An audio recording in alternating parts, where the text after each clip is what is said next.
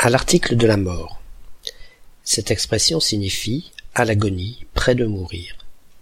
En général, on ne trouve dans le journal un article sur un mort que postérieurement à son décès. Or, l'article de la mort se situe en général juste avant le décès. Comment cela se peut-il? Eh bien parce que cet article-là ne désigne ni celui d'un journal, ni celui qui précède un mot. Cette expression, qui date du XVIe siècle, vient du latin in articulo mortis, ou articulo vient de articulus, qui, dans cette locution, désigne une division du temps, donc un moment. In articulo mortis peut ainsi se traduire par au moment de la mort.